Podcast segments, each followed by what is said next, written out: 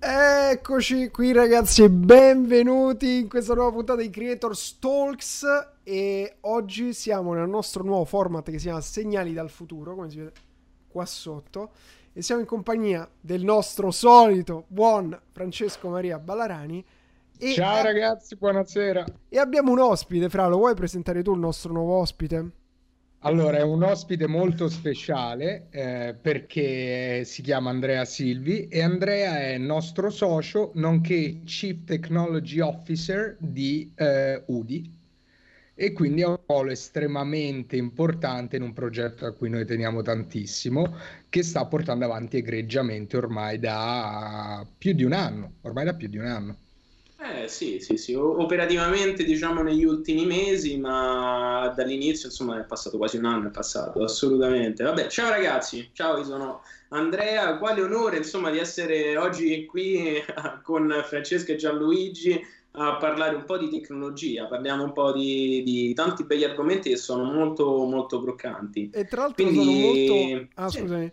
l'altro sono molto curioso di vedere come risponde diciamo l'audience, perché andremo, cioè sicuramente farò una panoramica bella completa proprio per capire per tutti, no, di cosa stiamo parlando, cosa vuol dire e soprattutto nel concreto per una persona anche che opportunità ci sono dietro questo...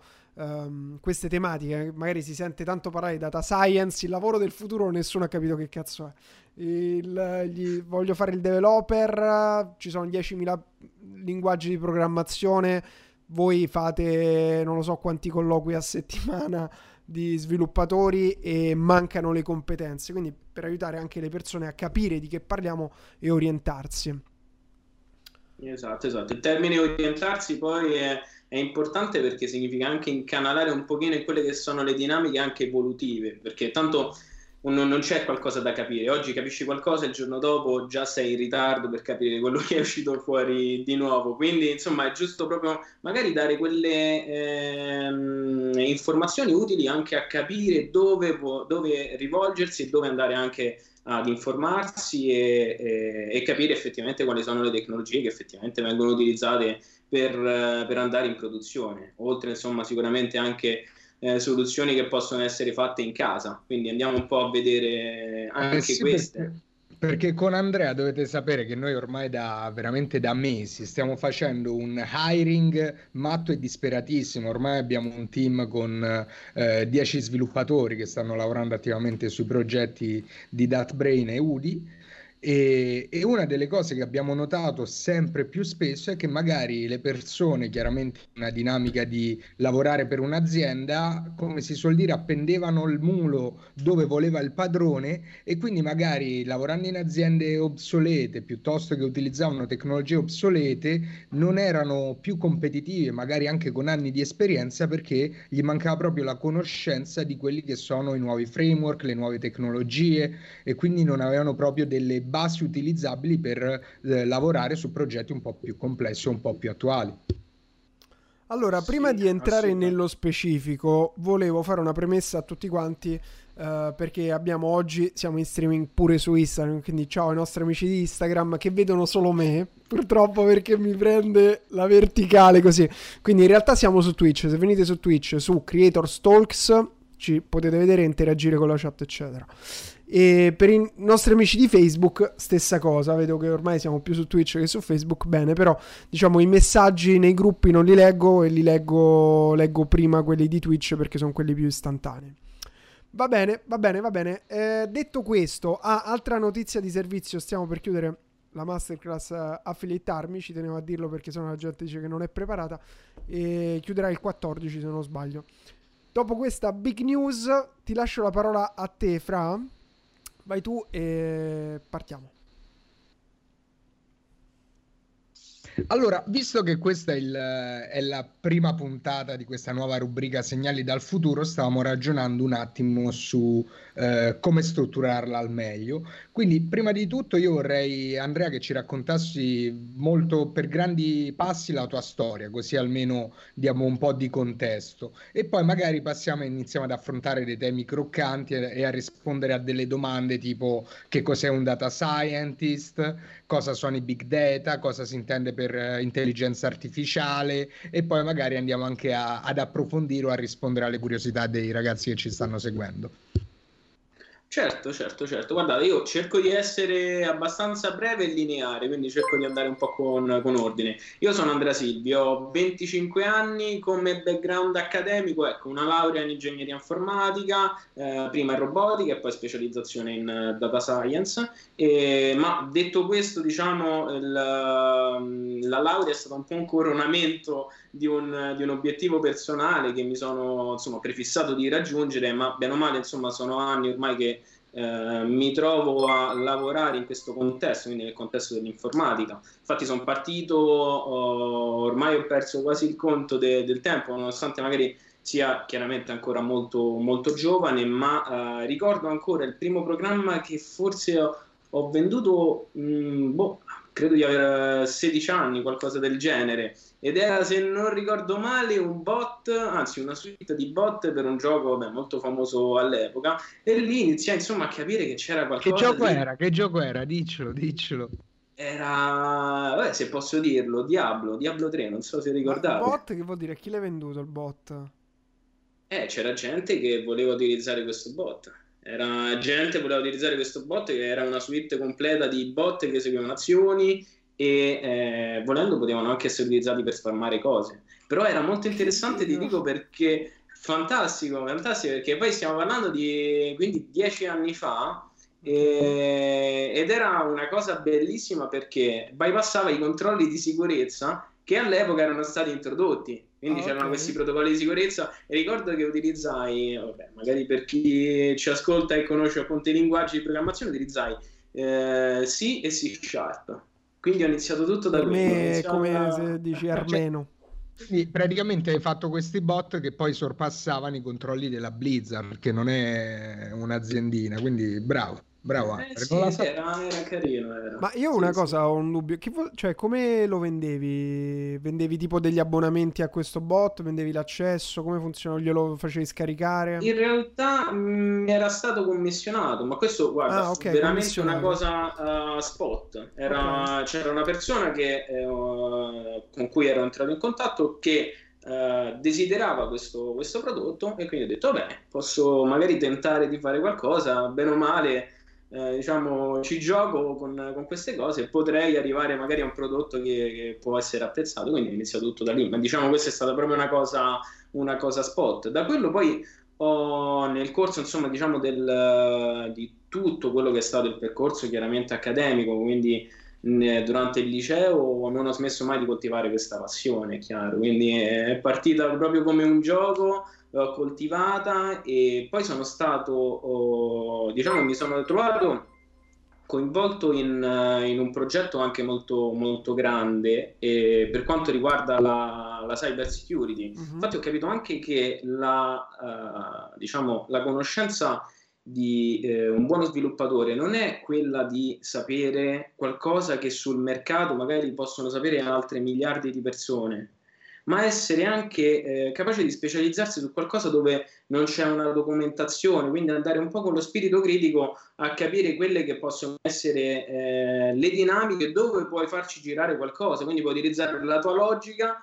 per sviluppare qualcosa. Quindi sono entrato anche nel settore della sicurezza informatica, dove mi è capitato di fare sviluppi da freelance, mi è capitato, insomma, di fare delle cose abbastanza divertenti. Poi da lì ho capito che effettivamente non era un settore dove volevo continuare a specializzarmi.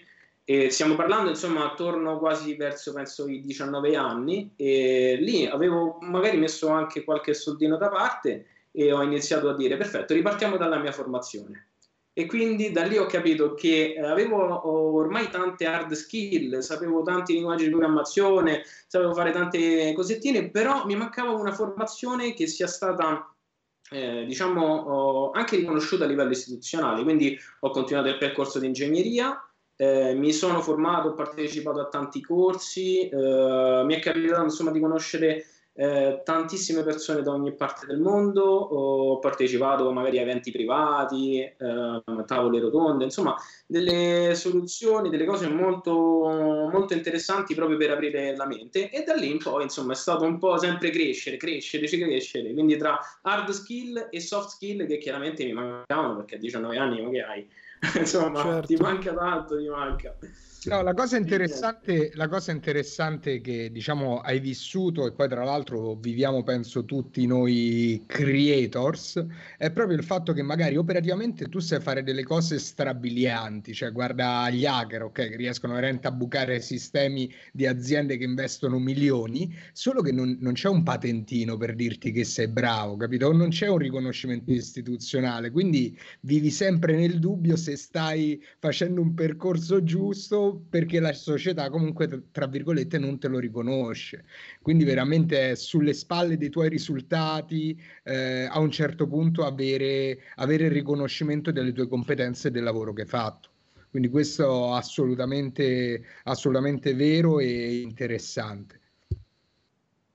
Sì, poi diciamo le conoscenze online sono a 360 gradi, comunque vediamo insomma che le specializzazioni che si possono intraprendere su percorsi puramente online sono infinite, cioè noi abbiamo un arco di possibilità, possiamo veramente rivolgerci verso tutto quello che vogliamo, quindi un po' devi essere guidato dalla tua passione, devi capire dove sei bravo, dove riesci ad eccellere, e quindi può essere che eccelli in qualcosa che sia anche di elite, un qualcosa che non è comune, che non è facilmente ritrovabile all'interno del mercato, che comunque è un mercato molto aggressivo, un mercato in cui trovi veramente tanto.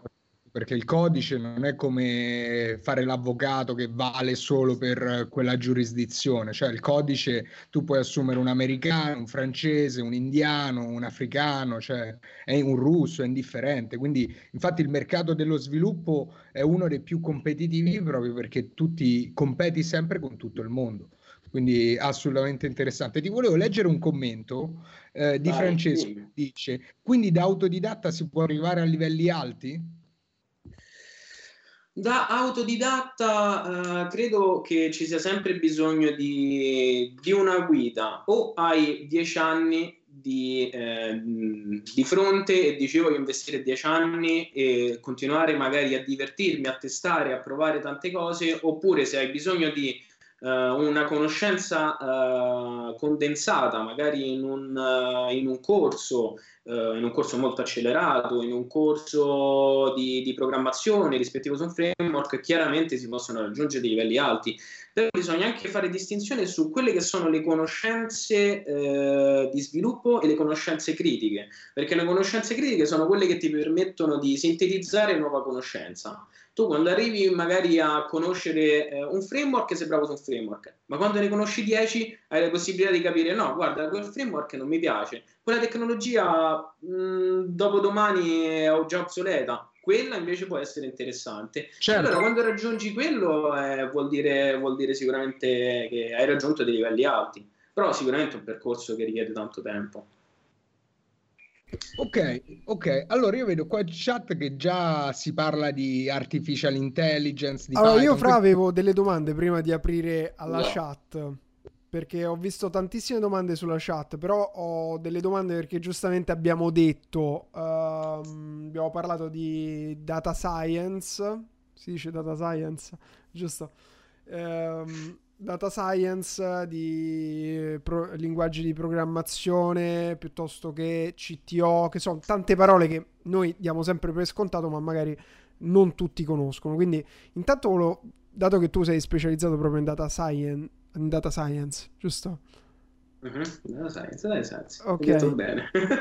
No, volevo dire proprio per uno che non ha un background di programmazione, per una persona normale, che cos'è la data science?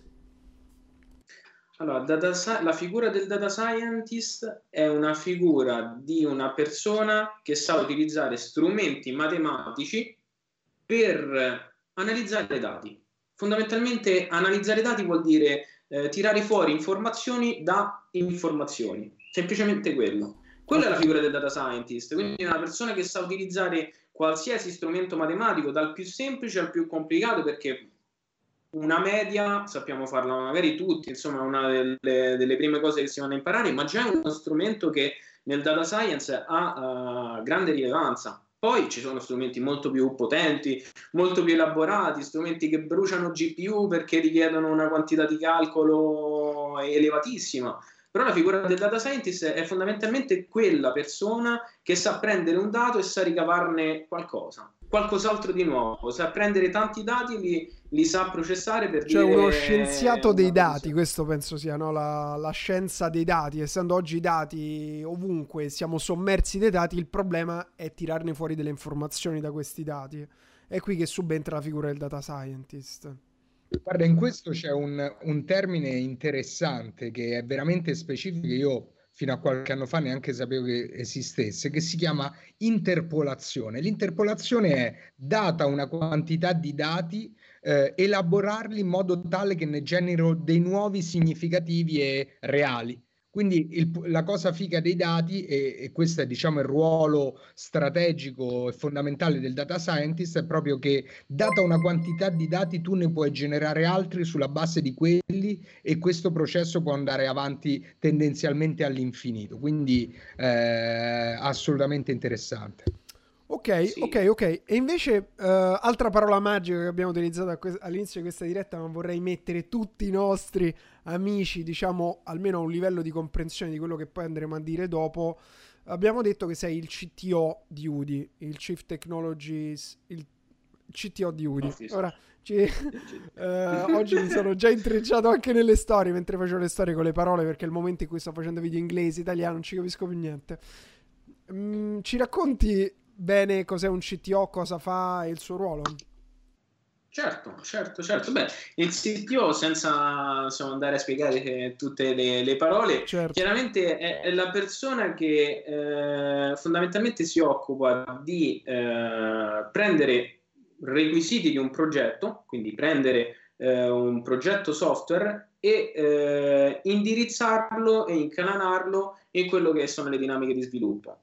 Quindi non è soltanto sviluppo, la parte di creazione di un software, ma anche la progettazione di cosa bisogna andare a sviluppare. Quello è molto più importante magari anche del semplice sviluppo, perché uno sviluppo disorganizzato non porta a grandissimi risultati, o meglio, se la grandezza del progetto ne consente uno sviluppo disorganizzato, per carità, ben venga. Però quando si tratta comunque di un progetto che vuole essere portato su una roadmap, che sia una roadmap sia di tempistiche ma anche di tecnologie, perché ad oggi magari sto vedendo anche molte domande, quali sono i linguaggi di programmazione? Quali sono i linguaggi di programmazione che si utilizzano? Non c'è una Bibbia o un valore oggettivo che si può dare a questo, come risposta a questa domanda, non c'è guarda, c'è il linguaggio di programmazione, utilizza soltanto quello. No, una cosa si può fare con 10 linguaggi di programmazione, ma bisogna anche saper distinguere quali sono le migliorie di uno rispetto all'altro. Ci sono tanti linguaggi di programmazione che possono essere utilizzati per fare una semplice cosa, e il CTO è la persona che deve capire qual è il linguaggio di programmazione, qual è la tecnologia e quindi qual è il framework sul linguaggio di programmazione che si va ad utilizzare, e capire chiaramente anche la progettazione che si può fare di un sistema di modo tale insomma che sia anche resiliente, diciamo, a quello che sono la scalabilità di un'infrastruttura. Quindi bisogna anche pensare che un progetto può evolversi, quindi bisogna pensarlo fin dall'inizio bene, ed è qui insomma che il CTO è quello che un po' cerca di avere la mentalità critica per sintetizzare quello che poi saranno le dinamiche di sviluppo. Poi si va a sviluppare. Su questo c'è una storia molto, molto divertente, cioè oddio divertente, però reale, che mi ricordo nel mondo della formazione, presente i formatori, crescita personale, eccetera, una delle cose che dicevano per stupire l'audience era... Ragazzi, sei scritto... il nostro canale è Jacopo Iachidale. Ciao Iachi, come stai?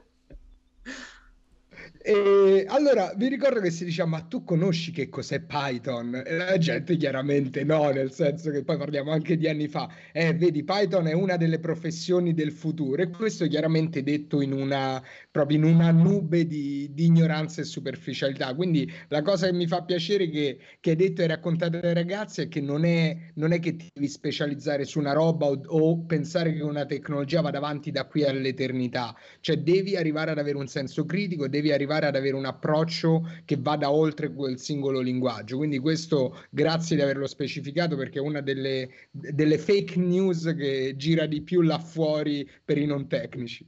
Prima di riprendere, volevo fare giusto una parentesi, perché tra l'altro devo ringraziare anche il buon Yakidale che è entrato qui con noi a guardare la live di oggi, perché ne parlavamo prima con te, Fra, del discorso che quando avevamo fatto abbiamo fatto il viaggio con Jacopo, e lui, quando eravamo poi a cena, quindi fuori dalle telecamere, gli ho detto: senti, tu che consiglieresti, diciamo, di migliorare di quello che facciamo? E lui, una cosa che mi ha detto è: tu oggi sei da solo, diciamo, sui social media, quindi sei solo tu che fai vedere, che parli e cose, poi c'hai le persone, le aziende, le situazioni, invece sembri, visto da fuori, come uno dei tanti che parla e basta. E se oggi siamo qui con il buon Francesco Maria, con il buon Andrea, con Vale, con Lucrezia, con tutti i nostri ragazzi, cioè i nostri soci, collaboratori, per esempio abbiamo fatto le dirette col Billionaire anche con tanti studenti che portano risultati, e anche seguendo il consiglio del buon Jacopo, che ha detto, cioè, fai vedere quello che stai facendo. Grande Jacopo. Fra, vai, allora, chiaramente, perché sono qui, allora. Sì, devo ringraziarlo perché sono qui oggi. Sì, è un processo molto più, esatto.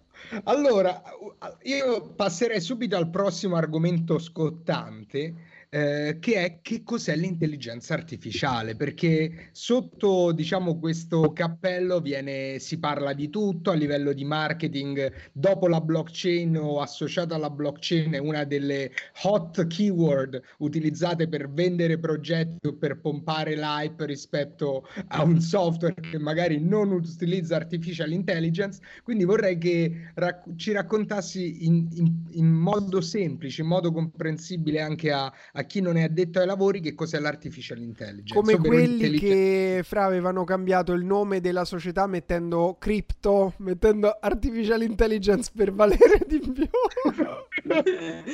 Geniali. Ma è vero, c'è tanta confusione, tanta frammentazione, non dico fake news, ma comunque news con un certo bias, diciamo che sono un po'... Sì. Chiaramente il marketing in questo, insomma, ha la sua colpa, quindi bisogna dirlo. Comunque, diciamo, artificial intelligence, cosa dire di artificial intelligence? Innanzitutto reti neurali, che è un'altra parola che viene accomunata, diciamo, all'artificial intelligence, c'entra, ma è una categoria dell'artificial intelligence. Partiamo con ordine, diciamo, l'artificial intelligence è tutto ciò che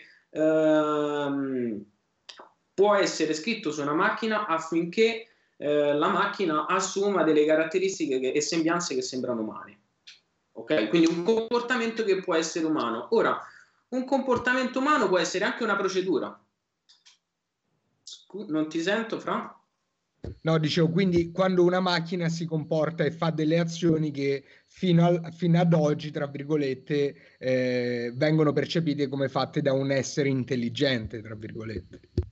Esatto, esattamente. Quindi far comportare la macchina, diciamo, come un essere umano, in modo che sia quasi indistinguibile. Diciamo, l'obiettivo poi, quello dell'artificial intelligence, è arrivare proprio all'indistinguibilità tra un lavoro prodotto da una macchina e un lavoro fatto da un essere umano, e questa è l'artificial intelligence. Poi chiaramente io pratico proprio di artificial intelligence, magari un'artificial intelligence semplice, una media, una più complessa, così per dare un po' di contesto.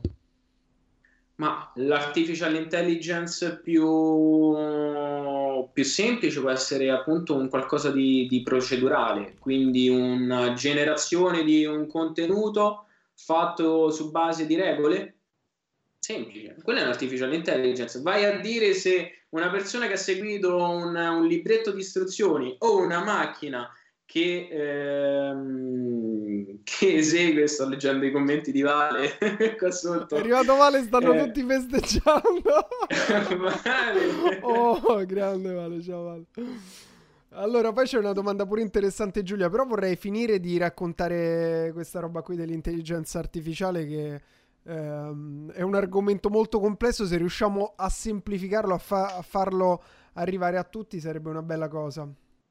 Assolutamente, sì. Diciamo, l'artificial intelligence comunque è un ampio spettro di possibilità che si possono implementare su un computer. Poi, chiaramente, la cosa più semplice è una lista di regole. Una cosa più complicata è basarsi su dei dati per ricavare delle regole, perché se uno ha tanti dati, in realtà può trovare il modo di processarli e ricavare quella conoscenza che ti permette di non avere più delle regole che si dicono hard coded, quindi una lista proprio della spesa dove hai if, else, if, else, if, else, ma un qualcosa, un modello di machine learning, e qui si introduce quindi la parola del machine learning, altro termine attorno al quale insomma c'è tanta oscurità, e il machine learning è semplicemente una macchina che apprende, processi di apprendimento che vengono scritti su una macchina per apprendere qualche informazione rispetto a una mole di dati insomma più o meno grande, e questo è il machine learning. Poi, quindi faccio giusto un intervento, Andre, per vedere, diciamo, se ho capito, faccio lo scemo del villaggio.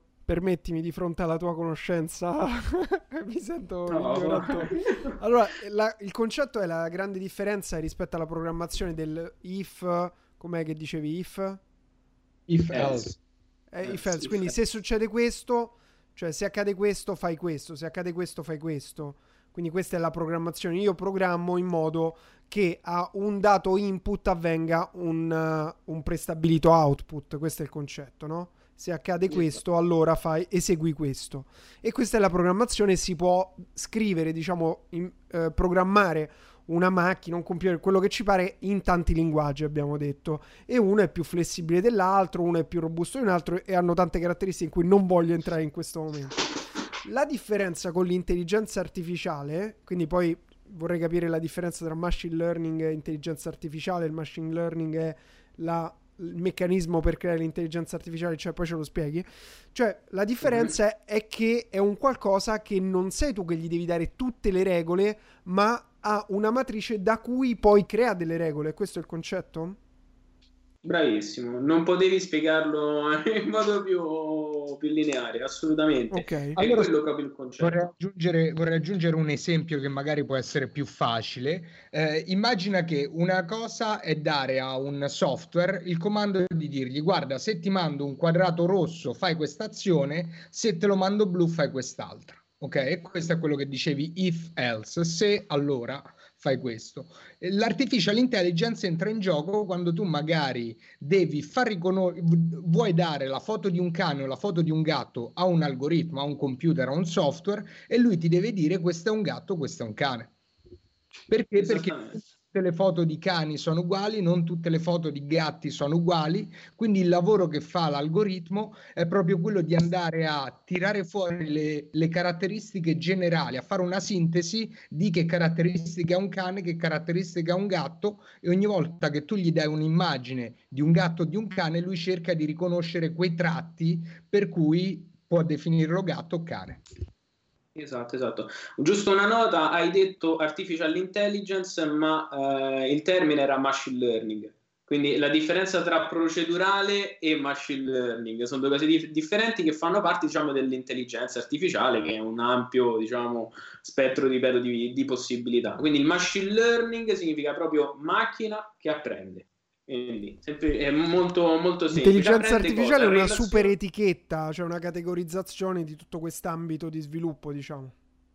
Esatto, diciamo, perché poi c'è tanti film dietro che parlano di intelligenza artificiale, quindi L'intelligenza artificiale ad oggi è vista come Skynet, sai, Terminator, qualcosa del sì, genere, quindi sì. È un po' quella macra etichetta che viene data a qualsiasi cosa che parla e sembra avere sembianze umane. Però sì, diciamo l'artificial intelligence è un po' tutto quello che si fa su una macchina per poterla far sembrare, diciamo, umana. E poi chiaramente abbiamo detto c'è la procedurale, programmazione procedurale, oppure il machine learning, dove nel machine learning lì chiaramente apriamo un branch di complessità notevole, perché chiaramente lì ci sono varie declinazioni di machine learning che sono molto molto sicuramente valide. Io vorrei giusto magari accennare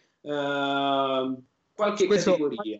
Funzione, nel senso che una macchina tu la puoi far imparare in diversi modi, ok? Come se fosse un cane, lo puoi addestrare in diversi modi. Quali sono? Sì, beh, allora, una macchina la puoi far imparare attraverso l'utilizzo di dati, quindi ti metti là e fai una tabella su Excel, per capirci, dove metti tutti gli input, tutti gli output, gli dai un bel modello di machine learning, che anche lì insomma deve essere sintetizzato con una conoscenza, diciamo, pregressa, e deve capire la relazione tra input ed output. Semplice. Quello si chiama supervised learning, ossia apprendimento supervisionato. Poi c'è l'unsupervised learning, che significa apprendimento non supervisionato, ossia che non abbiamo le etichette che abbiamo dato ai dati, ma è il modello che deve man mano cercare di capire quali sono le differenze tra i vari dati che vengono dati in input. E poi abbiamo il reinforcement learning, e questo, diciamo, è quello che sta andando un pochino più in voga, perché il reinforcement learning è una soluzione, diciamo, ibrida tra il supervised e l'unsupervised, che permette semplicemente ad una macchina di eseguire delle azioni su un ambiente in modo da ricevere semplicemente il cioccolatino oppure la pizza.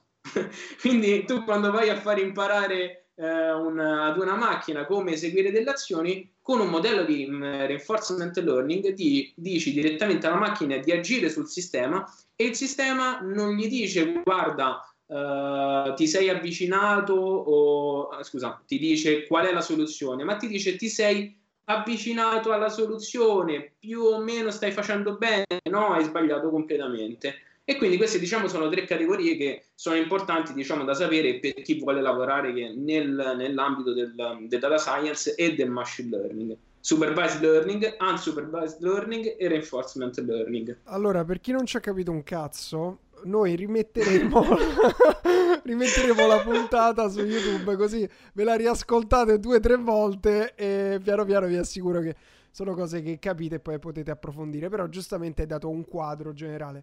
Volevo iniziare a spararti qualche domanda che è arrivata dalla chat, che abbiamo Giulia che aveva scritto prima, ha fatto una domanda in ambito accademico, che so che tu poi hai molte critiche, per esempio mi pare sulla robotica, dove che sei incazzato nero con il sistema accademico. Le filosofie. Filosofie diverse. Prima di andare nel filosofico, ho una domanda di Giulia che è molto concreta. Dice: in ambito accademico ho studiato i big data. Volevo sapere cosa ne pensi del fatto che i prof ti fanno studiare i software in modo manuale, facendo esercizi e entrando poco nella parte pratica. Anche per te è stato così? Allora, attenzione, aspetta.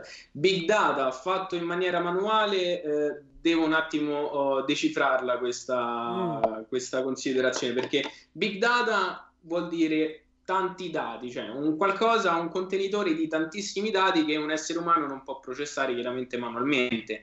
Quindi ora farlo manuale, bisogna capire se intende fare magari il calcoletto a mano su un foglio per derivare magari qualche informazione dai dati, oppure se sta parlando di farlo manuale del tipo utilizzare magari modelli di apprendimento o processamento di questi dati, che sono magari ancora molto semplici, perché chiaramente i modelli di apprendimento possono essere dal più semplice al più complesso. Quindi chiaramente quando parliamo di big data però bisogna sempre tenere in considerazione che questi dati dobbiamo processarli, perché altrimenti rimangono dei dati buttati all'interno di una tabella o di un database qualsiasi che rimangono lì fondamentalmente. Quindi praticamente, Giulia, ci devi specificare la tua domanda per... Ah, ecco, dice esercizi di calcolo, intendo.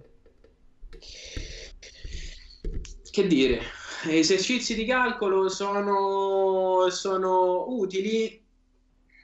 Questo no, sicuramente non è che applichiamo modelli di machine learning sul foglio, li applichiamo perché sappiamo come si fanno i calcoli magari su un modello semplice a mano, e quindi sappiamo portarlo su una grande quantità di dati, ma non c'è penso nessuno che fa dei calcoli a mano, perché quello che si fa, che viene fatto diciamo nell'ambito del data science, non è quello di eseguire i calcoli, perché il calcolatore a che serve? Quello che abbiamo qui di fronte, con cui io adesso sto parlando, è un calcolatore che fa miliardi di calcoli, quindi è inutile che li facciamo noi a mano. Chiaramente sapere come funzionano questi calcoli però è importante, quindi è un po' un trade-off, bisogna sapere abbastanza teoria, ma bisogna pure saperla applicare. Allora, comunque, Andrea, ti dico che la discussione sta arrivando a un livello in cui io sto perdendo un po' le redini di quello che stai dicendo, però io avrei una grande domanda, il grande ignorante che me è una domanda che però ti farò in un'altra puntata, che è come fa il computer a funzionare, che io sono proprio a questo livello di conoscenza che non so per quale motivo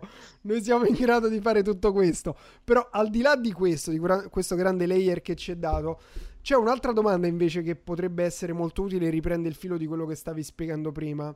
Che cos'è il deep learning? Il deep learning, wow, me l'hai buttato così. Diciamo è un argomento che è una delle declinazioni, diciamo, del machine learning. Il deep learning, facciamo un attimo chiarezza. Vai. Deep learning vuol dire apprendimento di una macchina attraverso un tipo di modello di apprendimento che sono reti neurali profonde. Ora ho detto 10.000 parole, dobbiamo un attimo capire quanto vogliamo andare nel dettaglio. Quindi parliamone. Deep learning vuol dire utilizzare come modello di apprendimento un modello che si chiama rete neurale profonda, Deep Neural Network. Allora, qui dobbiamo fare una piccola introduzione a cosa sono le reti neurali, perché prima abbiamo detto che una macchina che impara viene chiamato machine learning. Ok, l'artificial intelligence è il cappello di tutte quelle azioni che può fare una macchina che sembrano fatte da un essere intelligente, ok? E tra le possibilità con cui si può fare machine learning, quindi con cui una macchina può imparare, c'è questa, come si può definire, tipologia che viene fatta attraverso le reti neurali, ok? Cosa sono le reti neurali? Cosa sono le reti neurali? Le reti neurali sono... Tipo interrogazione oggi, Andrea. Sì, vabbè, ma a me piace anche divulgare un po' di conoscenza, ma vedo tante anche domande che vengono fatte qua sotto e sono contentissimo che arrivano. Fatene tante che sono argomenti molto croccanti, quindi magari una domanda scaturisce altre domande, che scaturisce altre domande, e non finiamo più questa live. No, non è vero, la finiremo questa live, però sicuramente ci saranno tante persone che magari hanno appreso qualcosa di nuovo. Vai, ragazzi, sparate le domande che arriviamo. Vai allora con le reti neurali Le reti neurali, guardate, nel modo più semplice possibile, sono dei modelli che non è che sono nati ieri, sono modelli che ci sono da 50 anni, solo che questi modelli non era possibile applicarli effettivamente in pratica perché la potenza di calcolo era bassa, quindi magari conveniva quasi fare i calcoli a mano. Invece ad oggi che abbiamo le fantastiche GPU, quella GPU che hai tu, Gian, montata da Vale, quella in realtà è uno strumento potentissimo per machine learning, perché ha una potenza di calcolo estremamente valida proprio per questa tipologia di calcolo, il calcolo di apprendimento su reti neurali. Reti neurali sono semplicemente una delle possibilità di modelli di apprendimento per imparare relazioni sui dati e imparare quelle che sono le relazioni tra input ed output. E una rete neurale, anche molto semplice, si può dire che è un approssimatore generico per qualsiasi tipologia di funzione. Difatti le reti neurali molto semplici... Entro un attimo per semplificare quello che hai detto fino ad ora. Cioè, allora, le reti neurali, poi porto anche un po' del mio know-how da YouTube, le reti neurali sono un modo per elaborare informazioni che parte dal cercare di simulare come funziona il cervello umano. Quindi il cervello è un aggregato di neuroni, ok? Quindi la rete neurale è programmare un... Poi se dico cazzate, Andrea, tu correggimi, però è creare questo modello, ok? Che ha dei neuroni, e ogni neurone come funziona? Un input, che è il dato che riceve, e poi elabora questo dato e ha un output. Una rete neurale, immagina una 3x2, vuol dire che ha 3 neuroni sulla prima colonna, 3 neuroni sulla seconda colonna, e poi questi neuroni, dato un input, elaborano questo input ognuno con le proprie caratteristiche per poi generare un unico output finale. Allora, prima che confermi, Andre, però... per tutti gli amici che ci guarderanno, non ci guardano su Twitch o ci guarderanno in differita, io non rido perché leggo la chat che mi stanno facendo morire, scusate, vai, prego. Ho già un livello estremamente superficiale di questa roba, quindi sto cercando proprio di portare, perché Andrea è a livello deep, io sono nel medium, Gian è quello un po' più vicino a voi dal punto di vista tecnologico, quindi ragazzi non distraetemi che mi scrivete le cazzate in chat, fatemi cercare di capire tutto. Sì. Vabbè, comunque Fra sei andato molto, molto nel profondo, molto nel tecnico. Io non avrei magari complicato un po' troppo, magari avrei lasciato spazio a spiegazioni del genere in eventualmente magari altri contesti, perché qui si aprono 1000 discorsi. Come strutturare queste reti neurali, quindi con che profondità, con quanti neuroni, che tipologia di neuroni. Ma si può fare un esempio di rete neurale? C'è qualche cosa che già funziona con reti neurali? Giusto per capire nella pratica. Un esempio di reti neurali? Di applicazioni magari, quello che ti viene, live. Giusto per renderlo concreto tutto questo discorso. Live, guarda, ti posso girare un link per giocherellare, diciamo, su una versione sandbox online. Devo ritrovarlo, datemi un attimo. Carbox qualcosa che ci puoi giocare live mentre spieghiamo, che è un esempio proprio di apprendimento. Ok, nel frattempo leggo un po' di domande. Giulia dice: questa live è iniziata con "questa sera spiegheremo in modo semplice che lavoro fa Andrea", e poi ci siamo persi per strada, siamo entrati nel complesso. Allora, sto finendo la triennale in ingegneria informatica, voglio fare data science, consigli una magistrale o entrare immediatamente nel mondo del lavoro e farla in parallelo, magari partendo come data analyst? Cosa mi consigli di fare per intraprendere questo percorso al meglio? Chiede James. Allora, se sei arrivato già alla fine della triennale, io penso, e l'ho affrontata anche io questa dura scelta di capire se continuare o no. Personalmente ho preferito continuarla, ma per il semplice fatto che ormai stavo su questa barca, mi bastavano altri 2 anni, avrei preso comunque un titolo più interessante e che viene chiaramente molto più valutato a livello lavorativo, quindi questo è da metterlo in considerazione. Un profilo con laurea triennale ha un gran valore, ma un profilo con laurea magistrale ha un valore un po' più elevato, però bisogna capire che questi 2 anni secondo me non possono essere spesi solo e soltanto su questo layer accademico, quindi bisogna sapersi insomma costruire quegli stimoli necessari per apprendere sempre qualcosa di più, quindi o fare qualche progetto personale o frequentare magari corsi di apprendimento esterni o comunque circondarsi di persone che sono comunque interessate ad accrescere anche a livello di conoscenze, perché la conoscenza universitaria è tanto, però non è nulla magari rispetto a quello che effettivamente poi si fa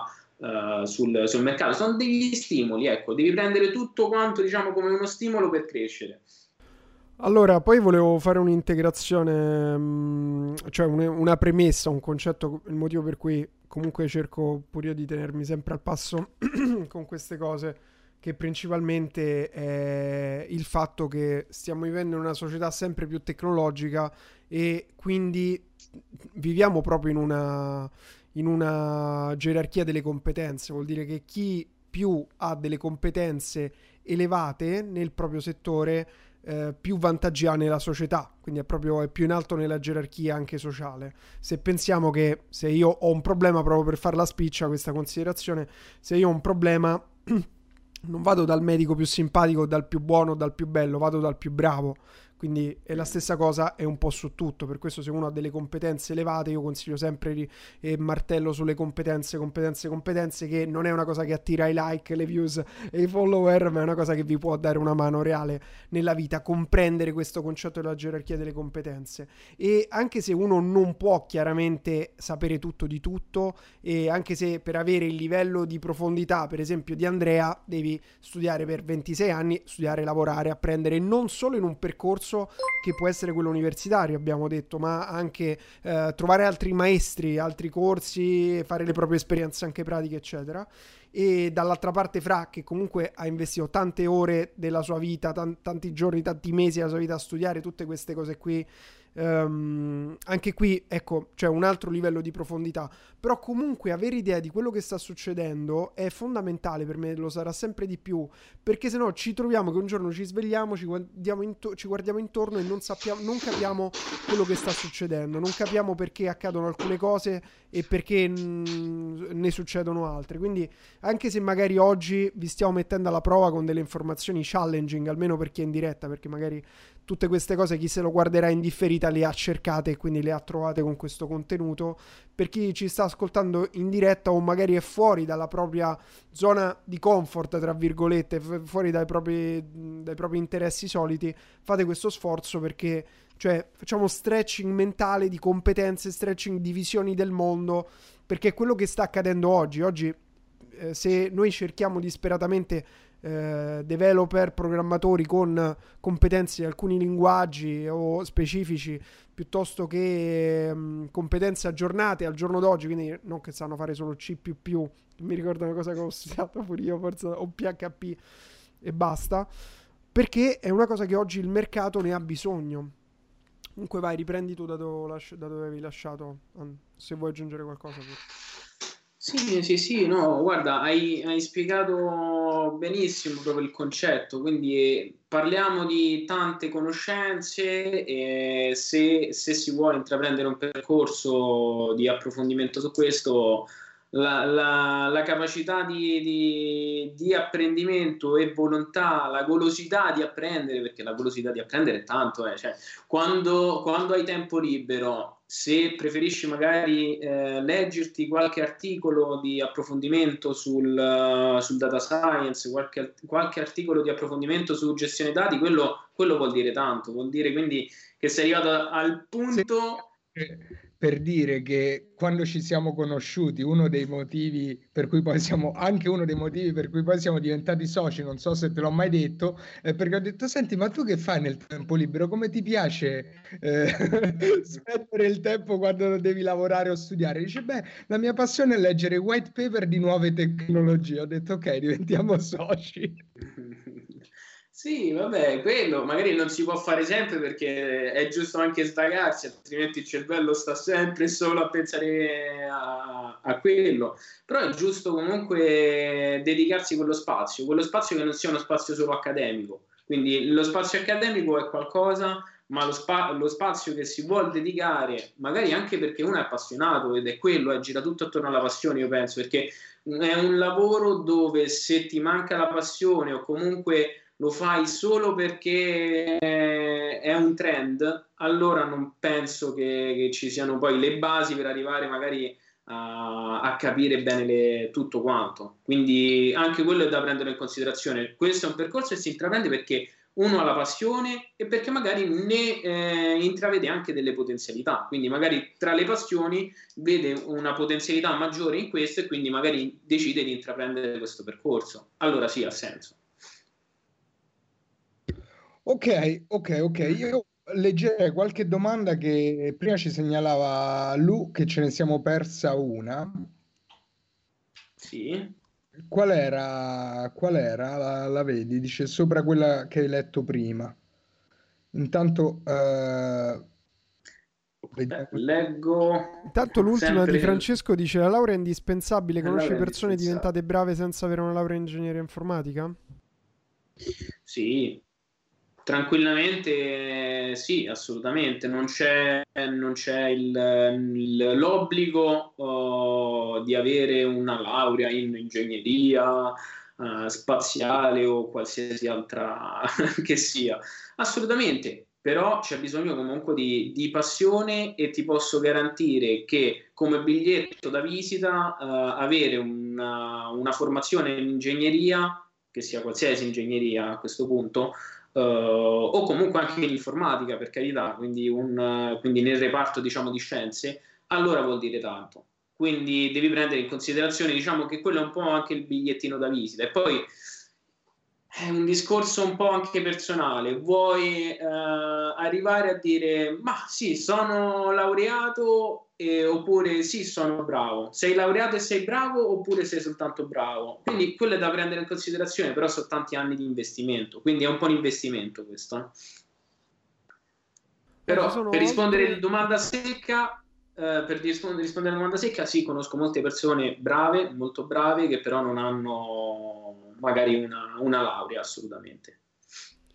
Ok, vado, non so se c'erano altre domande. Io stavo vedendo questa qui, non mi fa andare indietro nella chat, quella che aveva rimesso Lucrezia. Lucrezia, esatto, era quella di prima. Dai, leggilo tu. Allora, la domanda è: cosa ne pensi dell'intelligenza artificiale dei supermarket di Amazon? Secondo te sono facilmente ripetibili nei supermercati, magazzini in Italia o in Europa?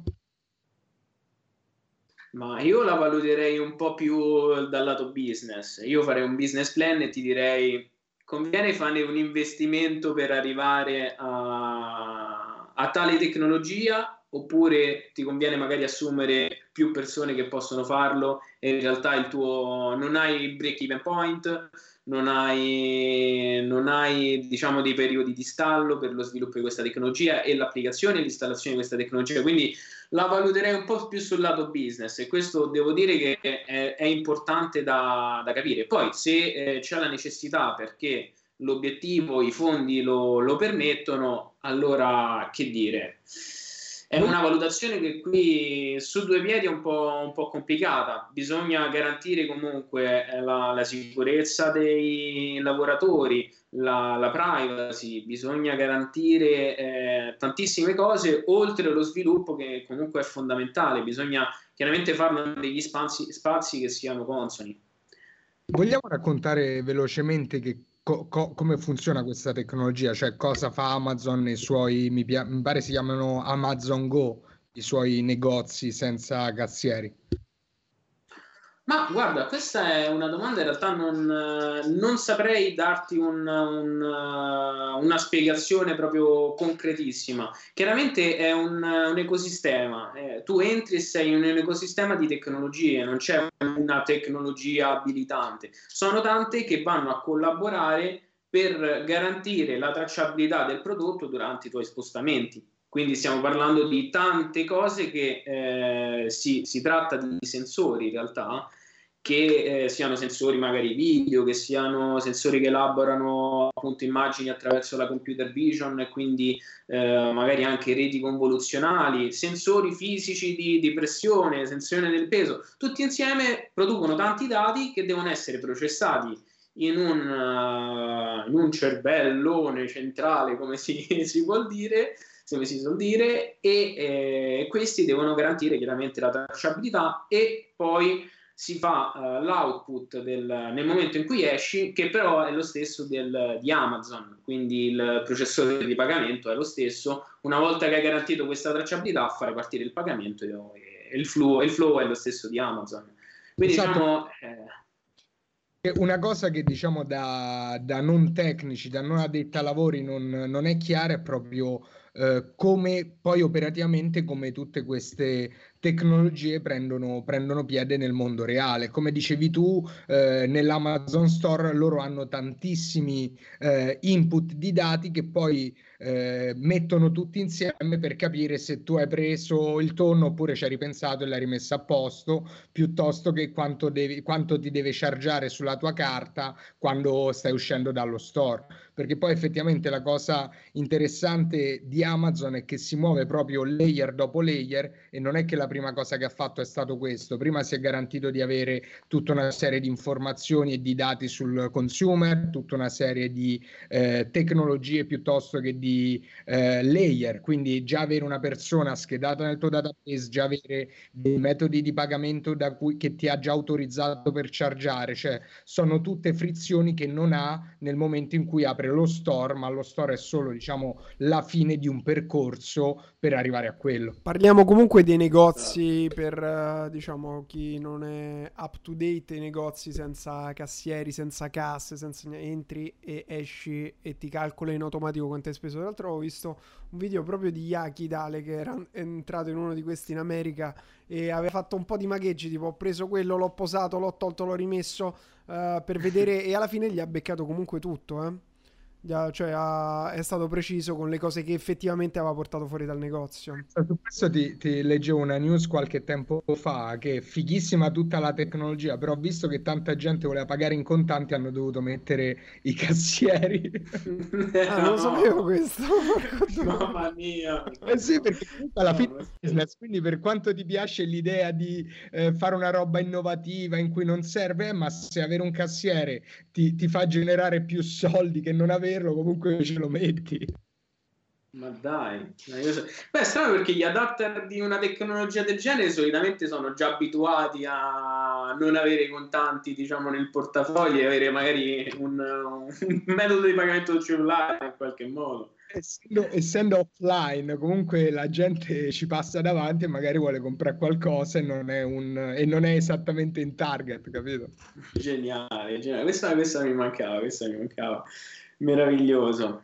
Sì. Interessante che diceva eccolo che hanno messo i cassieri per pagare con il cash, così, giusto per dire. Vabbè, allora chiedeva Roy: quando si è troppo grandi per diventare dei big in questi settori? Perché quando leggo storie di programmatori di successo leggo sempre che hanno iniziato da piccoli. Allora, beh, in questa risposta Andrea è baiassato, però, perché è giovane. È vero. Ma allora mi dovete dare un riferimento per ritrovare questa domanda, perché l'ho sentita male. Oppure me la ripeti, scusami? Ora dici: qual è l'età in cui quando sei troppo grande per imparare e per avere chiaramente la possibilità di avere successo in un settore tipo questo, quindi nella programmazione, nel deep learning, nel data science? Perché leggendo le storie di programmatori di successo hanno tutti iniziato da piccoli. Ma la situazione è questa: ci vuole tempo, quindi se sei disposto e hai la possibilità di investire il tuo tempo per una formazione specifica su questo campo, non c'è età, chiaramente. Anzi, forse magari avendo già delle conoscenze pregresse ti risulta anche più semplice, invece di ritrovarti a un'età magari già un po' più piccolo e ti ritrovi davanti a un computer, non lo sai utilizzare. Magari è anche favorita come situazione, però devi tenere in considerazione che ci vuole tempo. Quindi un conto è partire da piccoli, quindi quando hai tempo a disposizione, possibilità di spaziare tra mille cose, oppure magari quando sei già in un'età più avanzata, che non vuol dire avere 80 anni, quindi un'età semplicemente in cui già hai degli impegni, ecco, è quello vuol dire. Quando hai degli impegni e non sei disposto magari a investire questo tempo, allora forse devi valutarlo. Però chiaramente ci sono delle possibilità di integrazione, quindi man mano affiancare dei corsi di apprendimento per arrivare chiaramente ad apprendere qualcosa di nuovo, magari specializzarti, magari andando appunto anche ad eventi in cui vengono esplorate varie cose, conoscere persone. Quello già può essere un punto di partenza, quindi diciamo sì e no, devi vedere te. Ok, su questo si collegava anche un'altra domanda, secondo me molto sensata, che poi è una domanda che mi sono trovato a fare a me stesso anni fa, ovvero: ha senso imparare a programmare non per fare carriera ma per creare qualcosa? Quindi se vuoi fare una startup tecnologica piuttosto che vuoi realizzare un progetto? Dipende da che cosa vuoi fare, qual è il tuo obiettivo, perché se il tuo obiettivo è riesci a capire che è fattibile in un determinato lasso di tempo, allora perché no? Quindi se parliamo magari di sviluppare un sito che sia magari non una semplice landing, perché sappiamo magari una landing è lo 001 semplicemente, però magari un sito che possa mettere a disposizione un servizio, però ad oggi non trovo magari dei business in cui non c'è già qualcosa di pronto e fatto quasi per poter già partire con un layer abbastanza concreto. Non si riparte dal blocco note da zero e si reinventa la ruota. Ad oggi sono tante soluzioni che magari puoi prendere in considerazione per far partire un business. Sì, esatto, perché molto spesso le persone magari pensano che serva o innovare o comunque avere conoscenze tecnologiche molto avanzate per realizzare un'idea, quando magari la maggior parte delle idee non hanno neanche bisogno di intelligenza artificiale o di una rete neurale o di questo tipo di tecnologie, basta fare un semplice software. Quindi su questo sono d'accordo, nel senso che io quando questo per dare i miei 2 cent sulla domanda, quando ho deciso di fare questa esperienza della tecnologia ormai nel 2017, che io venivo dall'ambito marketing, dall'ambito digital business, quindi sono sempre stato nel mondo digitale, ma mai, diciamo, con la declinazione di programmazioni. I software che utilizzavamo erano software fatti per degli utenti, non per dei tecnici, e quindi mi sono fatto questa domanda, cioè fino a che livello di profondità devo capire o saper mettere le mani sul codice o sulle tecnologie per avere successo in un progetto. E su questo ho visto, diciamo, due strade principali. C'è chi inizia da piccolo, piuttosto che ha la passione per la tecnologia e allora per lo sviluppo inizia a programmare, quindi magari vedi il caso di Zuckerberg, ma abbiamo anche casi, diciamo, in Italia c'è un nostro amico Matteo Ratti che ha fatto Fatture in cloud, e lui aveva proprio la passione per la programmazione. Il suo percorso, diciamo, di start-up, tra virgolette, è iniziato da quando stava al liceo, ha iniziato a fare app da mettere sui marketplace, e poi alla fine, dopo non so quante decine, se non circa 100 applicazioni, è arrivato. Comunque Daniele, il buon Daniele Ratti, che ti sei confuso con l'altro Matteo Ratti, lui Daniele si chiama. No, Daniele. Mi pare un centinaio di app ha detto che aveva sviluppato prima di riuscire a fare fatture in cloud. Esatto, perché dipende proprio da dove parti. Quindi se parti dal punto di vista della programmazione, sai programmare e fare 10 app non ti costa tanto. Se parti dal punto di vista magari imprenditoriale, in cui diciamo ti sei specializzato in altro nel tuo percorso, comunque puoi verticalizzare su altre cose. Il mio punto di vista è che ti conviene fare le cose per cui sei bravo, ma comunque cercare di avere più conoscenze possibili per interfacciarti e parlare con una persona esperta che ha verticalizzato magari a livello tecnologico, però è chiaro che se non hai neanche quel vocabolario di base, quelle conoscenze di base per comunicare con chi è proprio con la testa dentro questa roba, diventa complesso. Sì, il mio consiglio sì. Cioè se uno vuole fare l'imprenditore è diverso da fare il programmatore, a meno che non vuole appunto fare un percorso del tipo di fare il programmatore socio di un'azienda di startup. Però io consiglio sempre di lasciarsi guidare dal proprio demon, cioè dalla propria vocazione, da quello che tu senti che è la tua strada. Se tu senti che la tua strada è fare l'imprenditore e non il programmatore, segui quella strada lì. Se tu senti che la tua strada è fare diventare bravo a sviluppare, quindi fare il programmatore, fare il dev, fare il data scientist, cioè segui la strada che senti giusta per te.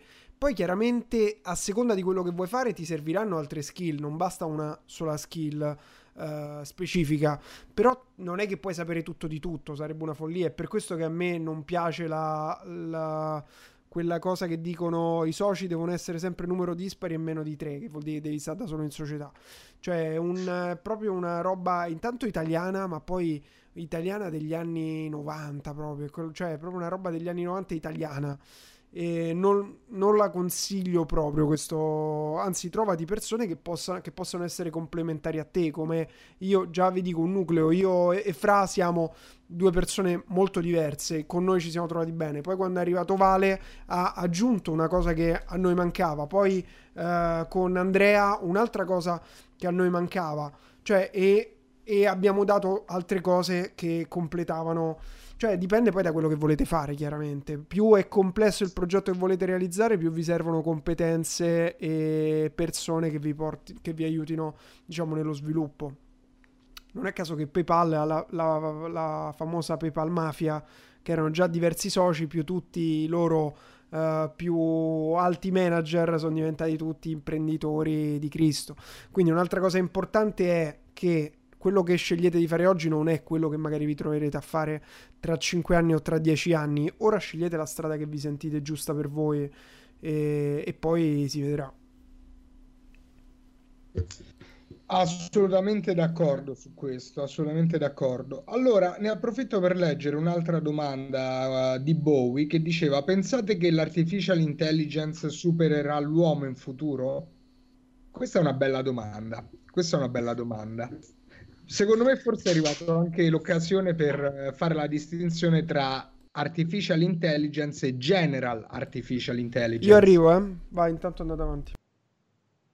Ah, sì, sì, sì.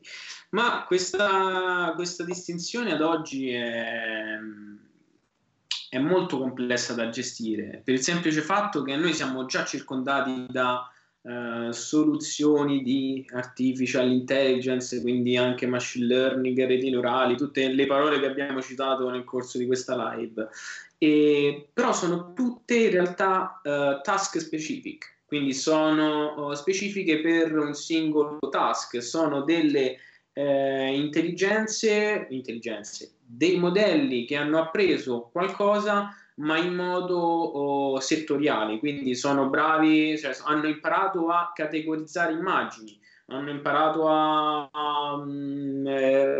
raccomandarti il miglior video sulla piattaforma che utilizzi. Quelli sono tutti quanti strumenti che chiaramente sono nati e sono sviluppati per uno specifico task. E ti posso dire che siamo ancora molto lontani da una tecnologia che possa risultare generica. Siamo ancora molto lontani per il semplice fatto che siamo vincolati a dei modelli matematici, dei modelli di calcolo che sono fissati sulle capacità del calcolatore, che ha delle capacità comunque limitate e permette di fare soltanto un set di azioni limitate. Quando ci sarà la possibilità di avere più dati, più potenza di calcolo e più capacità di eseguire azioni, allora potremmo introdurre magari altri concetti. Infatti una cosa che è meravigliosa è che quando tu inizi a capire la complessità e il mondo dell'intelligenza artificiale e che cosa vuol dire general artificial intelligence, che ora ve lo spiego pane e salame, veramente inizi ad apprezzare un cane, un gatto, un verme, perché sono degli esseri che hanno un'autonomia, una poco costo energetico e un'intelligenza che replicare di una difficoltà estrema. Infatti, detto pane e salame, l'artificial intelligence che usiamo oggi è come dire: io ho sviluppato un algoritmo che a giocare a scacchi è più bravo di un essere umano, ma se lo fai giocare a dama è un casino. Ok, perché? Perché cambiano le regole, perché lui magari è verticalissimo su quella roba lì. Quindi sì, se tu vedi ad esempio in tanti giochi un'AI riesce a superare l'essere umano ma su una cosa estremamente specifica. A scacchi il primo algoritmo, la prima AI che è stata in grado di battere Kasparov quando è stato, Andrea, negli anni 90, cioè 94. Esatto, perché è una roba molto molto specifica. Per general artificial intelligence invece intendiamo un algoritmo, un'intelligenza che sia in grado di fare cose generiche, quindi gli dici: guarda, questo è un microfono, se ci parli registri, a sta gente vuole sapere di tecnologia, vai, fai una live. Un essere umano se non sa le cose magari se le inventa o dice cazzate o la butta sulla simpatia, una E sarebbe ferma, cioè non sa proprio cosa fare. Quindi la general artificial è proprio essere in grado di rispondere con con successo, tra virgolette, o migliorando a tante casistiche diverse. L'ho detto bene, Andrea? Sì, sì, sì, ma general, una completa intelligenza artificiale totalmente generica penso non sarà quasi mai raggiungibile, sarà magari una composizione di intelligenze specifiche, quindi se tu ne metti tante specifiche insieme ti sembra di saper fare quasi tutto, quindi allora inizi a fare l'intelligenza che ti permette di muovere con precisione il braccio destro, l'intelligenza che ti permette di muovere con precisione il braccio sinistro e tutto il resto. Chiaramente lì una composizione di task specifici può rendere insomma una visione quasi generica, però ci vorrà comunque tanto tempo prima di arrivare insomma a una soluzione del genere. Ad oggi comunque ne apprezziamo già i risultati in qualsiasi cosa che facciamo, noi siamo sempre circondati da modelli che trainano sui dati che noi forniamo, sui dati che vengono generati sotto qualsiasi tipo di condizione, quindi noi ne apprezziamo adesso le potenzialità e siamo circondati da questi strumenti che sono tutti quanti task specific. Quindi, assolutamente. Bene. Allora c'era una domanda che ci hanno fatto 60 volte, buon Francesco, che chiedeva ad Andrea un consiglio. No, mi sa che non era di Francesco, me la sono ripersa. Sì, no, se consigliavo un corso serio in machine learning in Italia e che sbocchi lavorativi si possono avere. Diciamo che io allargherei la domanda più che altro a percorsi di, non lo so, nell'intelligenza artificiale, nel data science, piuttosto che poi magari nel machine learning stesso, però se ci sono dei percorsi che puoi suggerire per chi cerca di intraprendere questa strada. Allora, bisogna considerare, ripeto, che il data science parte da conoscenze pregresse, quindi non è che c'è il corso per il data science. Prima ti consiglio un corso di matematica, cioè un corso di matematica e poi un corso di data science. A quel punto oppure trovi un corso di data science che parte, diciamo, un pochino prima. Il data science è l'evoluzione della matematica mettendoci in mezzo i dati, quindi se tu parti da quella conoscenza di base della matematica, ci raggiungi il minimo che viene fornito all'interno di un corso, in più ci importi tutte le conoscenze di data science, allora può risultare un corso completo, perché altrimenti si riduce semplicemente ad utilizzare dei modelli di apprendimento di cui non hai capito né le potenzialità di utilizzo e non sai neanche effettivamente perché funzionano, perché molto spesso io vedo in questo ambito persone che dicono utilizziamo reti neurali con 300.000 strati nascosti, con bruciamo GPU su GPU, ma in realtà molto spesso non ne abbiamo bisogno. Magari un modello più semplice, sintetizzato abbastanza bene, raggiunge tranquillamente le stesse performance o addirittura le supera. Poi chiaramente dipende dai requisiti di progetto. Io comunque come risorsa, diciamo, di base per andare a vedere un po' di lavori che vengono sviluppati, io consiglio sempre tutto l'ambiente che gira attorno a Kaggle. Kaggle è uno strumento, qui non abbiamo link di affiliazione che facciamo, clicca qui o cose del genere, peccato, però Kaggle è un servizio che mette a disposizione una quantità di dataset molto... scusami, K-A-G-G-L-E, forse 2G, sì. E, questa piattaforma mette a disposizione tantissimi dataset e ci sono delle challenge che sono messe a disposizione per ogni persona, insomma, che vuole partecipare, e ci sono anche dei codici open source che possono essere analizzati e magari migliorati man mano.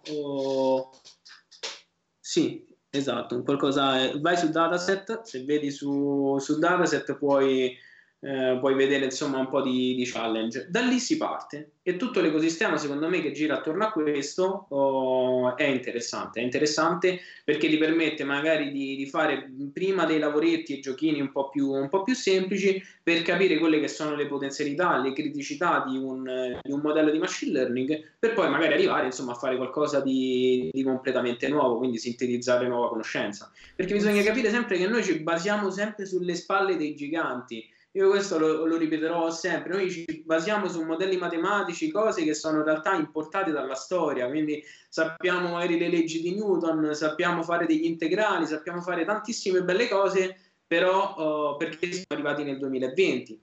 Quindi bisogna anche capire che nel 2020 non è che siamo arrivati al capolinea, nel 2020 abbiamo tanti strumenti pregressi per sintetizzare nuova conoscenza, e l'ambito del machine learning è ancora talmente tanto proprio agli allori che è possibile fare veramente la differenza, insomma, ragionando. Comunque volevo portare la mia testimonianza che un po' di tempo fa mi sono iscritto al corso della Stanford University di Machine Learning e dopo la prima lezione, che era introduttiva alla seconda, che c'erano gli integrali e robe che avevo studiato all'università, che chiaramente ho proprio rimosso, li ho evaporati nella mia memoria, mi sono perso e ho detto vabbè, rinuncio e parlo con Andrea a Segnali dal futuro, che faccio prima. Allora sì, sì. Questo volevo leggere la domanda di Roy, che dice: io voglio fare l'imprenditore, ma mi piacciono anche le materie scientifiche e pensavo che per creare delle cose molto impattanti a livello mondiale bisognava capire l'imprenditoria, ma anche del settore che si va ad impattare, semplicemente perché pensavo: come ti può venire un'idea tanto impattante se non sei esperto in quel settore? Ma ora sto mettendo in dubbio questo mio pensiero. Voi cosa ne pensate? Io penso che bisogna impattare. Wow, qui devo fare come è stata la live del nostro presidente, no? Mi devo segnare le domande che sono state fatte, perché sono più di una. Qui ne abbiamo parecchie, ne abbiamo.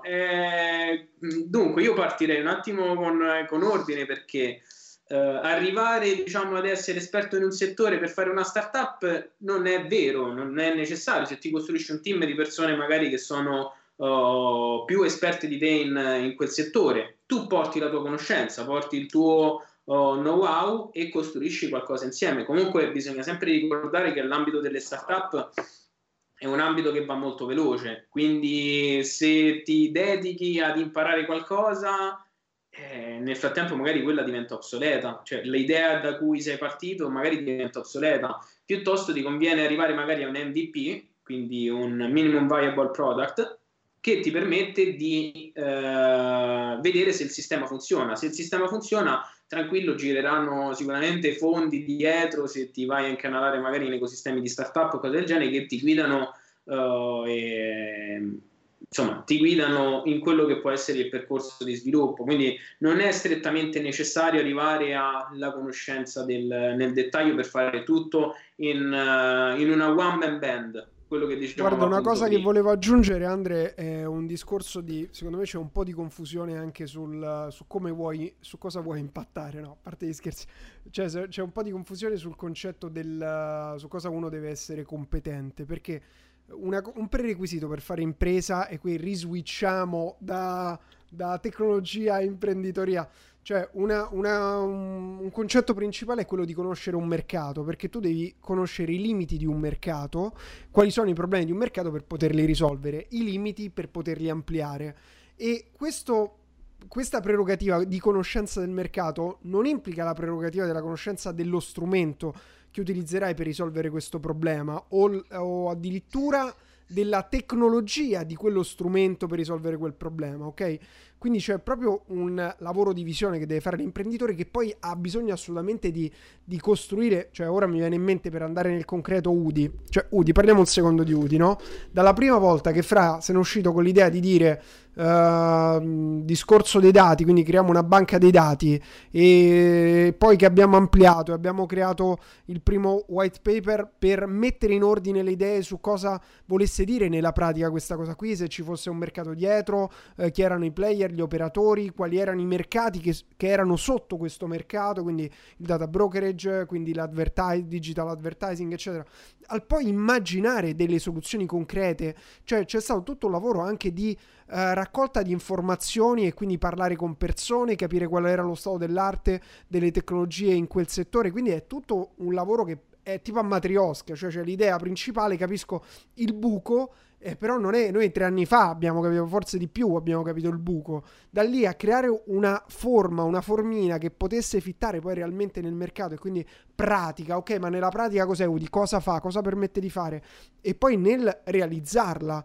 cioè ci sono tutti i layer di conoscenza su cui chiaramente tanto da solo non ce la puoi fare di base, quindi hai bisogno poi di persone che ti aiutano. Ma quindi per riassumere, la risposta a questa domanda è che tu devi sicuramente avere idea bene del mercato. Non a caso Facebook, quando è partita, Marco Zucchina, come dicevano qui in chat, ha iniziato da una cosa molto pratica ed essenziale che non era tecnologica, che era quella di dire confrontiamo due ragazze, com'era la storia di Face, del primo, non mi ricordo neanche il nome, era addirittura facciamo dare voti alle ragazze solo di Harvard.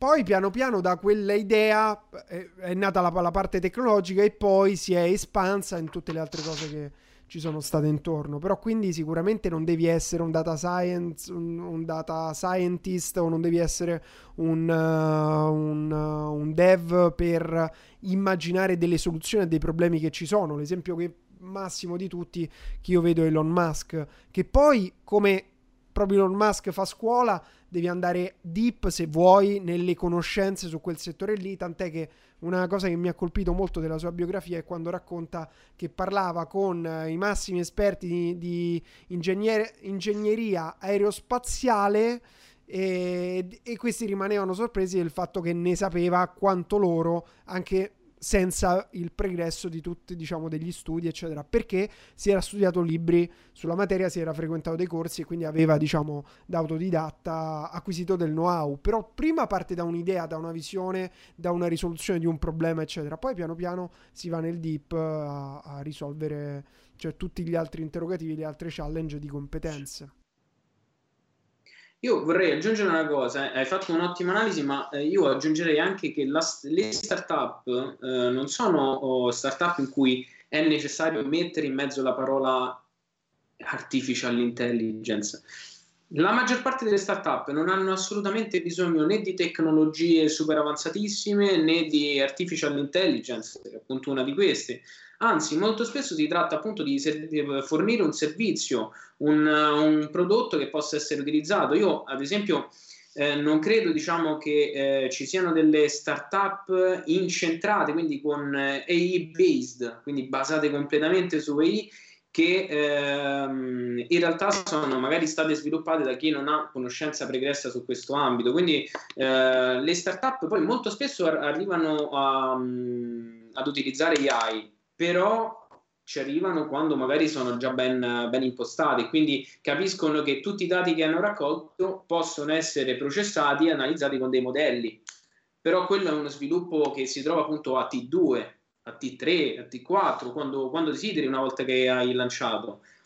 Sì, esatto, perché il discorso è la sfida dell'imprenditore, dello start-upper, non è tanto una sfida tecnologica, quella è un'ottimizzazione già, tant'è che quello che deve fare uno start-upper il prima possibile è fare un MVP, cioè un minimum valuable product, cioè un piccolo modellino, anche che funziona in piccolo, della tua idea, per vedere se funziona, se piace, come va e via dicendo.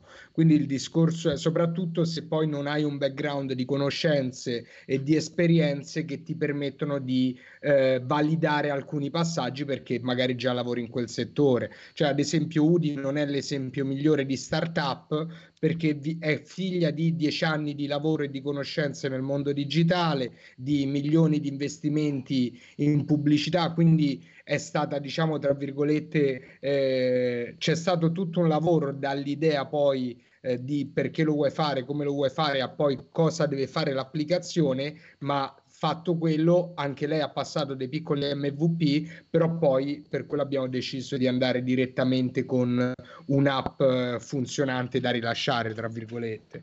Quindi il discorso è proprio quello che è una cosa è l'innovazione tecnologica, una cosa è l'imprenditoria o creare un'azienda tra virgolette tecnologica, tant'è che Google oggi è proprio nel limite, nell'orizzonte della scoperta tecnologica, vedi con i computer quantistici, però ci è arrivata perché aveva trovato un'idea, aveva trovato una soluzione che gli ha permesso di diventare così grande, essendo così grande ha un reparto di data science, di esperti, di ricercatori che poi lo porta a fare innovazione anche a livello tecnologico. Certo, ma non bisogna però fare l'errore, secondo me, di partire con un'idea che coinvolge fin da subito l'intelligenza artificiale senza però averne diciamo la padronanza di questo argomento, perché io ho visto e ho conosciuto persone che hanno investito in startup, in idee che personalmente non erano fattibili e difatti poi magari sono arrivati infatti a fallire perché non reggeva proprio la funzionalità del sistema. Quindi vai a creare un'attività, un'azienda, una startup, come la vogliamo chiamare, che in realtà ha le basi che sono proprio un castello di sabbia. Quindi attenzione, quando si tratta di fare una startup che contiene AI, ma fortemente contiene AI, bisogna che ci siano le conoscenze e le capacità per dire se è fattibile o no. Altrimenti si rischia poi di dire perfetto, sì, facciamo un round di investimento, arriviamo con prodotti, sì, poi la svilupperemo, ci stiamo ancora ragionando, però poi dopo magari si raggiunge un vicolo cieco. Quindi sulle AI non vorrei capito che ci fosse una forzatura nell'introdurre questo argomento all'interno di magari una startup che può vivere tranquillamente senza AI. Quindi piuttosto sviluppiamo un servizio, allora quello sì. Sì. Va bene, allora abbiamo fatto alla fine, ridendo e scherzando, 1 ora e mezza, ragazzi, e poi mi aveva fatto ridere prima qualcuno che aveva fatto un commento, ha detto con questo livello di tecnologia sai quanto pubblico puoi trovare, invece con questo livello, scusami, di discussione approfondita sulla tecnologia, nel momento in cui l'ha detto abbiamo perso 10 ascoltatori quindi eravamo veramente deep nel discorso, però comunque a me piace, non voglio mai interrompere la deepness, perché comunque ricordiamoci che questi contenuti, è vero che siamo in live su Twitch, su Facebook, dove altro siamo, però poi possono essere lì. Ah, a proposito di questo, fammi fare una spammata di una cosa interessante, perché giustamente Luprezia mi ricordava che sono appena uscite le pillole, perché questo è il canale YouTube in cui stiamo mettendo tutte le nostre live, quindi troverete anche tutta questa integrale con il buon Andrea qui al piano di sopra, qui nella live la troverete qui sul canale Creator Stalks, che qualcuno vi spammerà bene il link in chat, e soprattutto sono uscite le prime 3 pillole, che sono tipo 13 minuti, 4 minuti, 13 minuti, tipo commodity versus marchio, perché avere una lista clienti, recap situazione coronavirus in UK, e vi faccio vedere il dietro le quinte, tutte quelle che sono state già caricate ma ancora aspettiamo la copertina, che è cosa vuol dire mercatocentrico, a cosa serve creare contenuti, teoria del complotto nel 2020, i nostri obiettivi per il futuro, Bill Gates ha previsto tutto, e-commerce è un business valido adesso, madonna quante ne abbiamo, marketing diretto verso marketing di brand, Kickstarter, come funziona, pro e contro, consigli per chi vuole iniziare, come differenziarsi se sei un professionista, perché poi ecco il lavoro che stiamo cercando di fare è questo di non solo rimettere, sono solo le prime 5 live, ci tiene a dire Lucrezia, stiamo creando valanghe di contenuto, ma soprattutto il valore aggiunto da data scientist qui e da content scientist è quello di riuscire a estrapolare le parti interessanti. Tra l'altro Twitch ci aiuta perché c'è una funzione per fare clip, non so se l'avete scoperta, io non lo conosco bene ancora Twitch, però potete voi estrarre delle clip, ma soprattutto volevo fare questo shout out per Lucrezia, che stiamo mettendo su un esercito di volontari che ci danno una mano a estrapolare le parti più interessanti delle nostre talks e dargli un titolo, quindi se Andrea ha risposto alla domanda come ci si forma per diventare data scientist o per fare machine learning, qualcuno può dire dal minuto 3 al minuto 4, lo può direttamente tagliare oppure lo comunica ai nostri videomaker, lo tagliano loro, così tiriamo fuori pure quella pillola che può essere utile per un sacco di gente. Ok, ok. Ah, tra l'altro, come dice Lucrezia, arruolatevi. Scrivete sulla pagina Instagram di Creator Sita, si chiama proprio Creator Sita, e ora Lucrezia mi metterà pure questa in chat. Per tutti gli amici che vedo pure i messaggi di Facebook, ma ragazzi, siamo la chat viva e questa qui su Twitch. Vediamo che c'è una domanda pure su Facebook. Allora, noi facciamo business con un'azienda che già ha un'artificial intelligence pronta, pluripremiata agli award AI, tutto nel settore big data, e abbiamo la nostra blockchain di proprietà top. Vabbè, questo scusami, era un commento così a sé, vabbè, come non detto, pensavo fosse una domanda, io ho letto così nella... Ho notato blockchain e AI, eh? Blockchain AI top, di impatto, SRLS. Va bene ragazzi, allora io andrei verso la chiusura, comunque siamo fatti un'ora e mezza. Vediamo se c'è qualche ultima domanda croccante. Di Francesco che diceva: l'azienda più forte domani sarà l'azienda che ha più dati? Allora, su questo ti do prima la mia risposta, poi magari facciamo un giro, perché secondo me sia Andrea che Gian possono dare un punto di vista prezioso. Allora, ad oggi le aziende che hanno più dati e che li utilizzano sono le più grandi, quindi questo oggi già succede. Domani la nostra scommessa, perlomeno con UDI, è che l'azienda più grande o i nuovi unicorni saranno quelle che non solo hanno i dati, ma che hanno anche il consenso attivo degli utenti, e in cui gli utenti, diciamo, sono che valorizzano i dati degli utenti e gli permettono di generarne sempre di nuovi con un vantaggio direttamente proporzionato.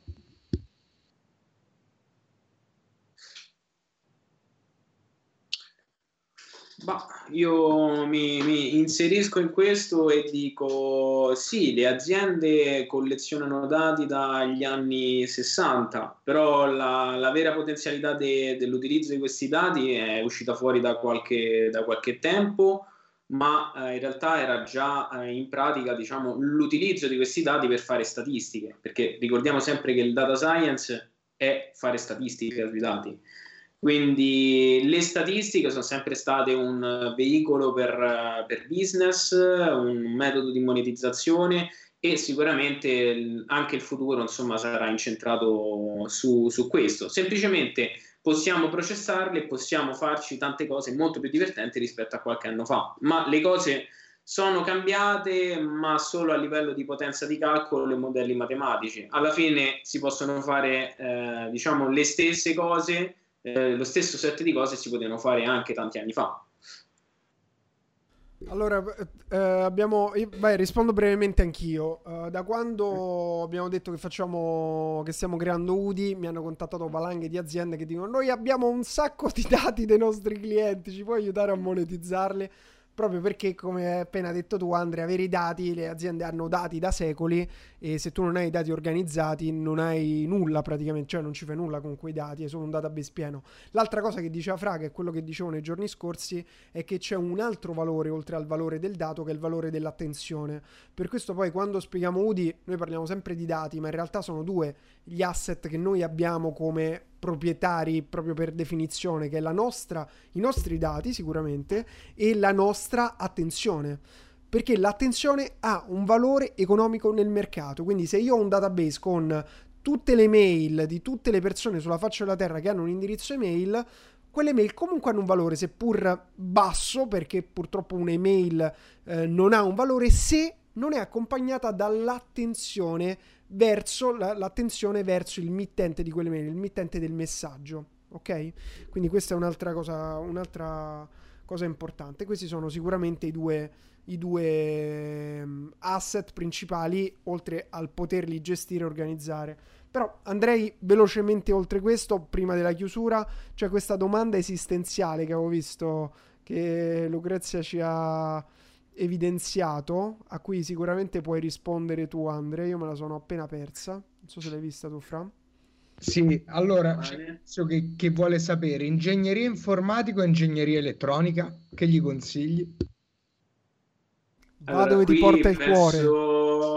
No, io penso che potrei avere sotto casa domani una sfilza di ingegneri elettronici che mi insultano, comunque no, probabilmente di questi tempi no, perché c'è la quarantena, però in generale devo dire che... Esatto. Quindi l'ingegneria elettronica è sicuramente molto interessante come qualsiasi altra ingegneria, però se dovessi dire chiaramente l'ingegneria informatica, perché ti dà quelle competenze che puoi mettere in pratica fin da subito, non hai bisogno di supporti hardware. E io ti dico, ho avuto modo insomma di lavorare con l'elettronica anche, quindi mi è capitato anche di fare questo, però la capacità di creare e quindi vedere in un attimo che tu ranni un codice, funziona, ti dà anche una bella interfaccia con magari complessi algoritmi dietro, per me è più soddisfacente. Poi up to you, assolutamente. Bene. C'era altro di interessante? Io direi che tanto Andrea è con noi tutti i giorni, quindi se vogliamo fare un'altra live su altri argomenti, se escono fuori altre domande, Andrea penso che sia ben felice di partecipare. Assolutamente. Comunque qui siamo nelle, tra l'altro giusto le domande sparate, ingegneria informatica o ingegneria meccanica? No, qui veramente oltre agli ingegneri elettronici mi trovo anche i meccanici qui, no, assolutamente non rispondo più a queste domande, fate voi. No, poi anche perché l'ingegneria meccanica è proprio differente, è un'altra cosa, quindi sì, cioè, l'ingegneria elettronica già condivide dei layer in comune, però l'ingegneria meccanica è proprio un'altra storia. Vabbè, comunque insomma, se hai capito Andre consiglia ingegneria informatica e basta, che vince su tutte, abbiamo capito che... Sì. Senti, ma ingegneria informatica o ingegneria gestionale? Ingegneria informatica o ingegneria gestionale, quindi... Qui dipende dal tuo animo, se ti senti più persona insomma che può fare presentazioni in pubblico, che può ragionare sui sistemi di ottimizzazione, perché poi sai qual è la cosa? Ingegneria gestionale non si sa mai che cosa vuol dire, che cos'è ingegneria gestionale? In realtà... La critica filosofica di Andrea a ingegneria gestionale. Eh sì, perché quando prendi ingegneria gestionale, e lo devo dire, non sai in realtà magari scegliere tra altre ingegnerie e preferisci scegliere ingegneria gestionale. Molto spesso nasce per questo, ma non lo dico come insulto perché io penso che ingegneria gestionale è una delle ingegnerie che ha più valore a livello sia remunerativo, se parliamo proprio dal punto di vista di market share quando vai a competere sulle posizioni del lavoro, assolutamente. Però ingegneria gestionale, e io ne parlo consapevole perché la mia ragazza è ingegnere gestionale, anche lei sta facendo il dottorato, quindi parliamo sicuramente di qualcosa che conosco. Lo conosco bene? Non lo so, perché ingegneria gestionale vuol dire tante cose, ma molte skill orientate all'ottimizzazione dei sistemi di processo, di produzione, e soluzioni del genere, quindi è sempre una scelta che però non è da prendere come bianco e nero, è un qualcosa che in realtà ha le proprie sfumature, non vuol dire che se fai una cosa non puoi fare l'altra. Va bene, qui sono partiti il Toto Ingegneria, hanno chiesto ingegneria biomedica oppure ingegneria informatica o informatica, perché esiste la facoltà di informatica che non sia di ingegneria? Sì, esiste nell'informatica che è di scienze. Okay. Onestamente direi più ingegneria. Certo, perché poi chiederlo a un ingegnere, voglio dire che no, la risposta ce l'abbiamo già. Però, va bene ragazzi, io vi ringrazio Andre, ringrazio te soprattutto per la partecipazione, di esserti prestato a questa bella Talks. Assolutamente. Quando volete ci sono nuovamente, insomma, tanto se ci sono domande le vediamo. Tanto poi magari anche in vista di un eventuale anche corso che potremmo pensare, lì vediamo insomma se c'è tanto interesse. Ti è piaciuta il ruolo da docente? No, non è che mi piace il ruolo da docente, che c'è hype, c'è interesse. E prova a convincere Andrea a mettere sotto forma di corso tutto il suo immenso know-how. Vediamo se lo convinciamo. No, va bene. Poi, tra l'altro, secondo me potrebbe essere interessante quando faremo la release di UDI, andare a vedere magari qualche cosa tecnica.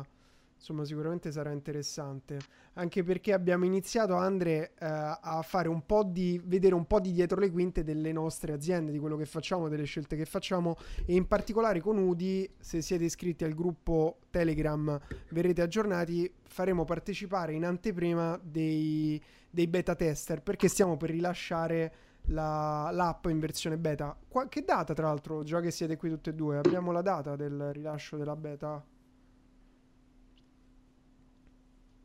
Ok, parlo di te, prendo io l'iniziativa. Dico semplicemente che quando siamo soddisfatti di una beta la porteremo, quindi è un qualcosa che possiamo prevedere sicuramente per il mese di aprile. Ora non c'è una data precisa, ma la comunicheremo, insomma, chiaramente sui canali specifici, però quando saremo soddisfatti di una release la porteremo. Magari allora, facciamo una bella live Twitch per lanciare. Scusami, vai. La prossima settimana iniziamo le iscrizioni per i beta tester, quindi tra prossima settimana e quella dopo, anche se Andrea non è convinto, chi ha espresso la volontà di testarla gliela facciamo testare uguale. Facciamo testare quello che c'è, quello che funziona. Vabbè ragazzi, grazie ancora, vi ricordo, andatevi a iscrivere dappertutto. Per partecipare alla beta test di UDI dovete essere iscritti al canale Telegram, è lì che manderemo il link, quindi adesso se c'è Francesco o Lucrezia, ormai Francesco è nel team, mettete il link di Telegram così lo vedono tutti quanti, e noi ci vediamo domani è sabato, 19:30 pure sabato, vero? 19:30. Sì, assolutamente. Tra l'altro, domani domande e risposte. Yes, domani abbiamo le domande e risposte. Settimana prossima, sempre di venerdì, replichiamo questo format e c'è un ospite particolare. Lo vuoi spoilerare tu, Gian? Vai, spoilera tu, perché io non so il nome.